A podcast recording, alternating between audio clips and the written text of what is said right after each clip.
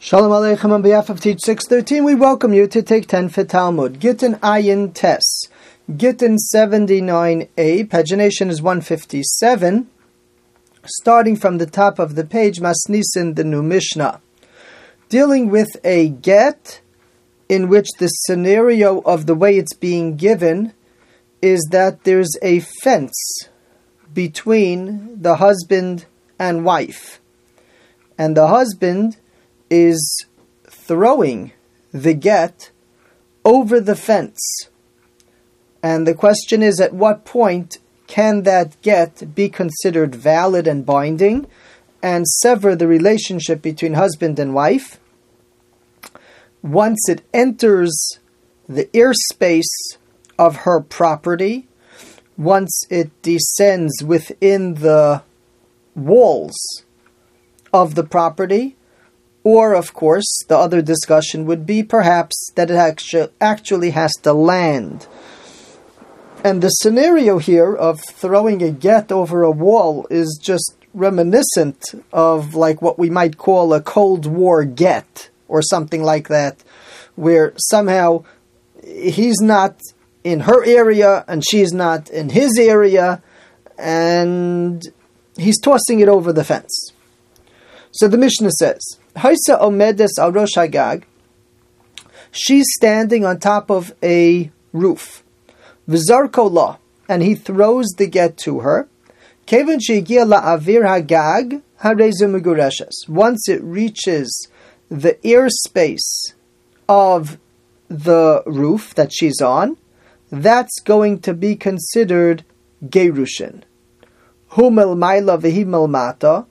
If he is in a higher area and she's in a lower area, v'zarkola, and he throws the get to her, kevin sheyatzim hagag, once it leaves his roof and enters her airspace, nimchak o nisraf, if it was erased or it was burnt, let's say it started raining, or let's say a fire started, and by the time it reaches the ground, it never hits the ground as a kosher get.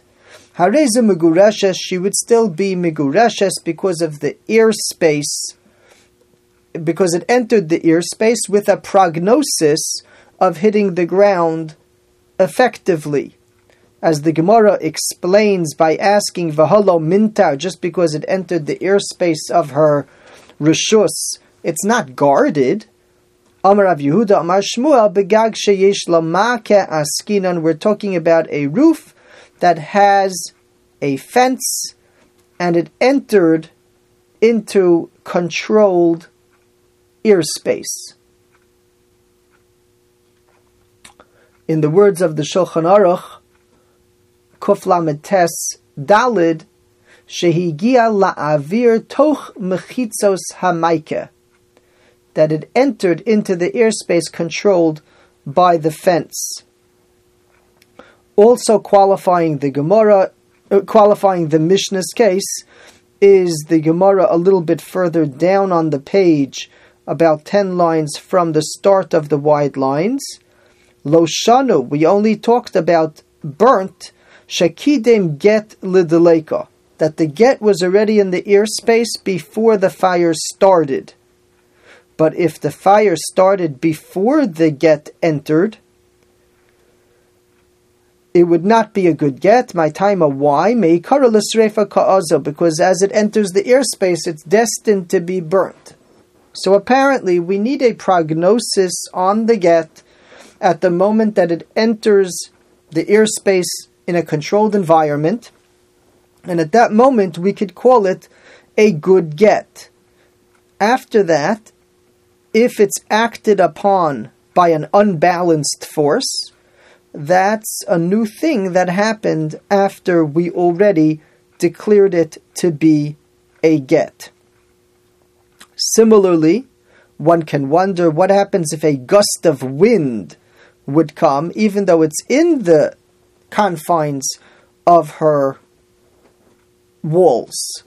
But if the walls are far enough away from each other, you could get a gust of wind that lifts a piece of paper up and actually blows it out of her rishus, but presumably in such a case as well, if the gust of wind is coming after we already paskind migureshes, because the prognosis was at the moment it's expected to hit the floor, then she would be migureshes even if acted upon by an unbalanced force that came later.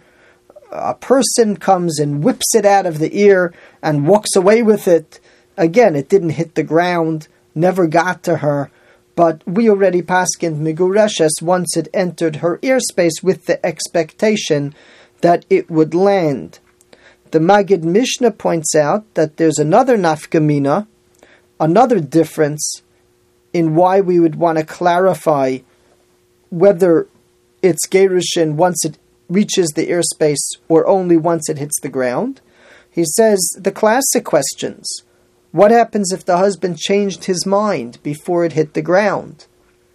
Very poetic moments as the paper slides back and forth in the air as it reaches the ground, and seconds before it touches, he calls out, I'm hereby mevatel the get. I nullify. You no longer have my intent.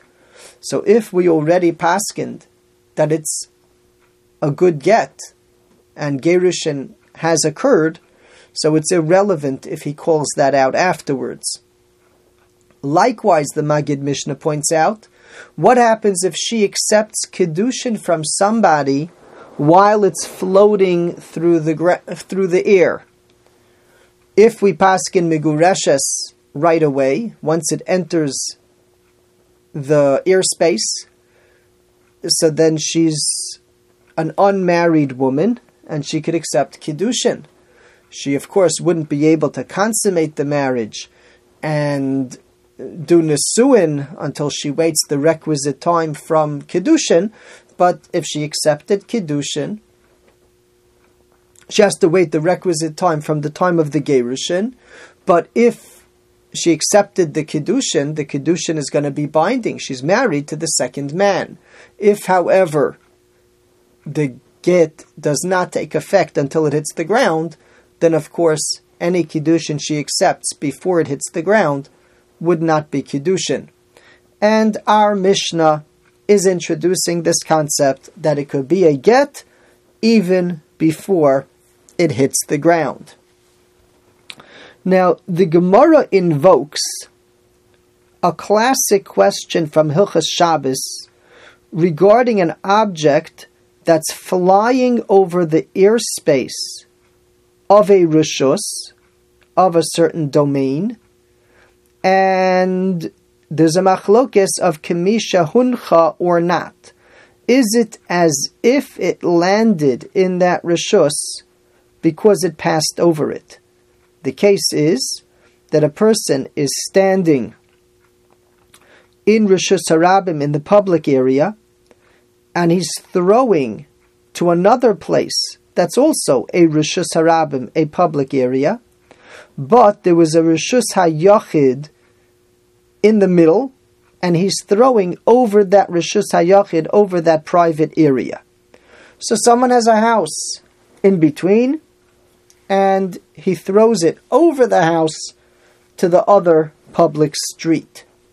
And the question over there is that a Shabbos violation occurs if it lands in the Rishus HaYochid,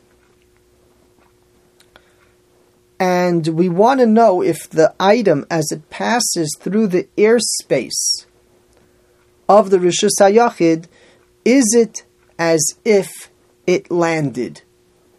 And over there, there's a machlokes between Rebbe and the Rabbanon, whether it is as if it landed for the laws of Hilchas Shabbos and considered a transfer between the public area to the private area and then from the private area to the public area. Our Gemara maintains that the ruling of our Mishnah by a get that's in her airspace should have no relationship to that machlokes in Hilchas Shabbos. In the words of our Gemara, Le'inyan Shabbos, it has to actually land. There has to be a hanocha. We know that the concept of Shabbos malacha by Hotza'ah is that there was an akira, you lifted it up, you transferred its location, and then there was a hanocha, you put it down.